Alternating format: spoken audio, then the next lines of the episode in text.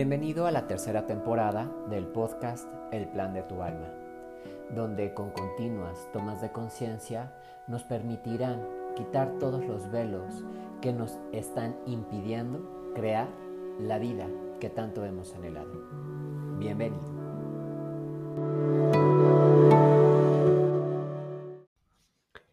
¿Cómo estás, ser de luz? Oye, en esta ocasión paso para platicarte sobre la maestría de los milagros. Hace unas cuantas semanas estuvo conmigo una persona que precisamente cuando llegó me vino a exponer todos los problemas que tenía toda su familia. Ella era ya una abuela, por así decirlo, ya una señora que ya tenía nietos, ya tenía bisnietos y que precisamente eh, estaba muy angustiada, ¿no? Por cómo veía a los hijos, por cómo veía a los nietos, por lo que hacían las nueras, por todo lo que pasaba a su alrededor. Entonces, durante la sesión no me compartió nada de ella, nada. Pero ustedes ya saben que, bueno, al final los registros a mí me van diciendo toda la información y que yo le iba preguntando, ¿no? Y en este preguntarle, yo le decía, bueno, ¿y usted cómo se siente? ¿Cómo está? ¿Cómo, cómo ve toda la situación? ¿Por qué se está confrontando con todos? ¿Por qué se preocupa por todos? ¿Por qué no em, ha puesto atención en usted misma? Y entonces ella me decía que ella estaba bien, que ella no tenía ningún problema, que lo que más le angustiaba precisamente era toda la familia, ¿no? Y precisamente yo trataba de explicarle de esta manera de, pues sí, usted es, es una pieza muy importante, pero también necesitan los demás aprender de las experiencias, pero usted como abuela de la familia, como matriarca de la familia, tampoco puede meterse en la vida de todos, ¿no? Entonces no se lo dije así, por supuesto, siempre hay maneras más bonitas de decir las cosas, pero cuando abrimos los registros, le dijeron algo tan bello que es lo que quiero compartirles el día de hoy. Le dijeron que su existencia en el planeta Tierra era muy importante, al igual que la de todos, pero sobre todo que su alma venía a aprender y a experimentar lo que era la maestría de los milagros. Le habían dicho que ella se había quedado muy confundida con todos los problemas, los dolores y los temores, los miedos que traían todas y cada una de las personas de su familia, pero que ella también no se había dado cuenta de ver todo el dolor y el miedo que se había quedado en ella, ¿no? Todas las pérdidas que había tenido y sobre todo todo lo que había que perdonar. Pero lo más importante dentro de todo lo que le dijeron es que ella era la maestra de los milagros, que su alma venía de un planeta muy lejano, que precisamente ahí se encargaban de hacer los milagros. Y ella era una persona que precisamente tenía un gran un alto grado de la cuestión de los milagros, de venir y de materializar, y que precisamente eso había venido su alma al planeta Tierra a enseñarnos a los demás. Entonces le dijo que le dijeron que en vez de estarse preocupando por todos y tanto por los demás, en vez de por ella, que necesitaba empezar a poner la fe. Y esto es algo que yo ya les he platicado en otros episodios. Tenemos la fe hueca, la fe en donde pedimos, pero sabemos que como no confiamos, entonces tenemos que estar orando una y otra vez para que sucedan las cosas. Cuando si realmente pusiéramos esta fe sólida, el milagro se produciría de inmediato.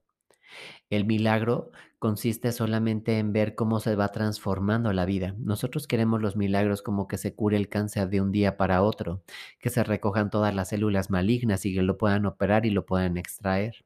Pero hay milagros tan pequeños como pensar en una persona y que ya te estén mandando un mensaje, como del no saber cómo, pagar la tarjeta de crédito o una mensualidad o cómo pagar algo y que no, no tenemos y que entonces el dinero venga por arte de magia, por así decirlo, y ya tener para salir adelante de todas estas circunstancias. Entonces hay, hay niveles de milagros, por supuesto, y dentro de lo que le compartían era que ella tenía que ver que ella era la maestra de los milagros, pero que no lo estaba haciendo, que todo el tiempo se la pasaba orando y que no tenía resultados porque también no dependía de ella, que los demás tenían que hacerse responsables de sus propios temas. Y es que eso es algo de lo que yo ya les he compartido, ¿no? En el episodio del ¿Realmente ayuda el que ayuda? Entonces, ¿realmente estás haciendo milagros tú en tu vida o realmente estás angustiado y preocupado por todos los demás? ¿Realmente estás enfocándote en tener esta fe realmente verdadera, realmente esta fe cierta, en donde lo que pidas sabes que el universo te ayudará, que te mandará las señales, te mandará las personas, los momentos indicados para que todo se resuelva? ¿O realmente solamente estás haciendo como para cumplir un requisito divino, terrenal, y que entonces realmente laves tus culpas para decir, ya lo hice y no ha pasado nada?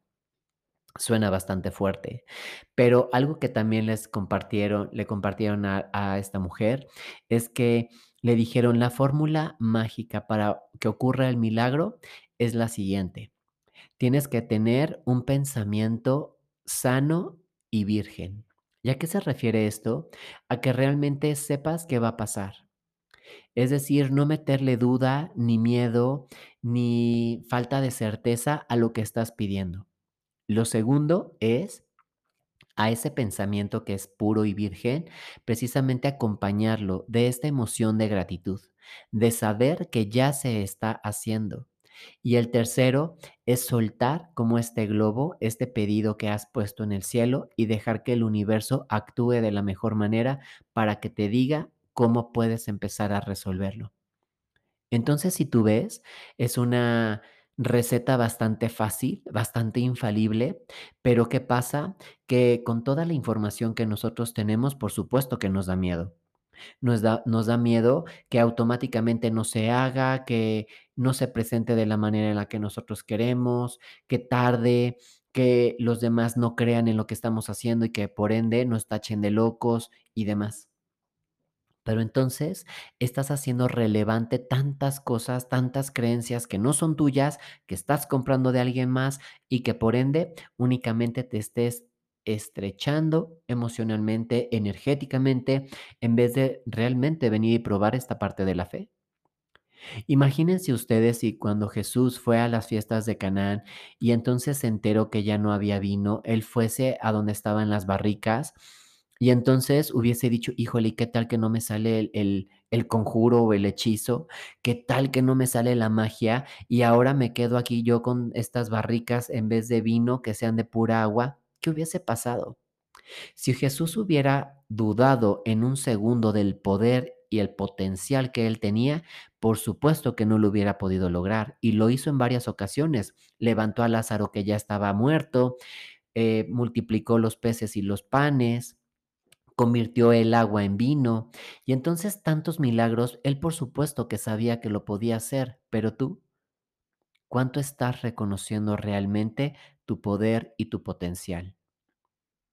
Me gustaría que te dieras la oportunidad de ver que tú también eres el maestro de los milagros, aunque los registros no te lo hayan dicho de manera personal.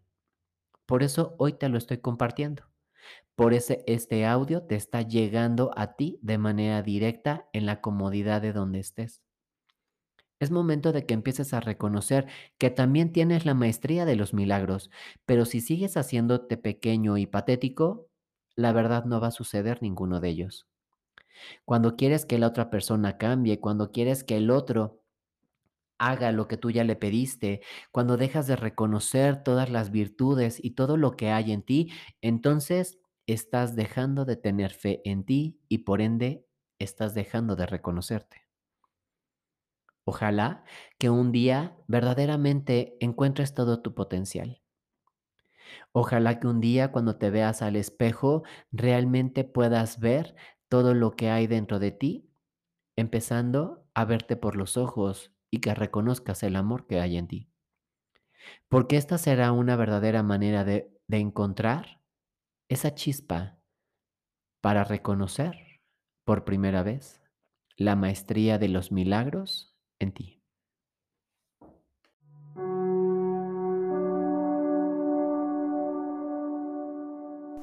Si te gustó este episodio, ayúdame a compartirlo para que sigamos ampliando nuestra conciencia y eso nos permita salir de la contracción de esta realidad.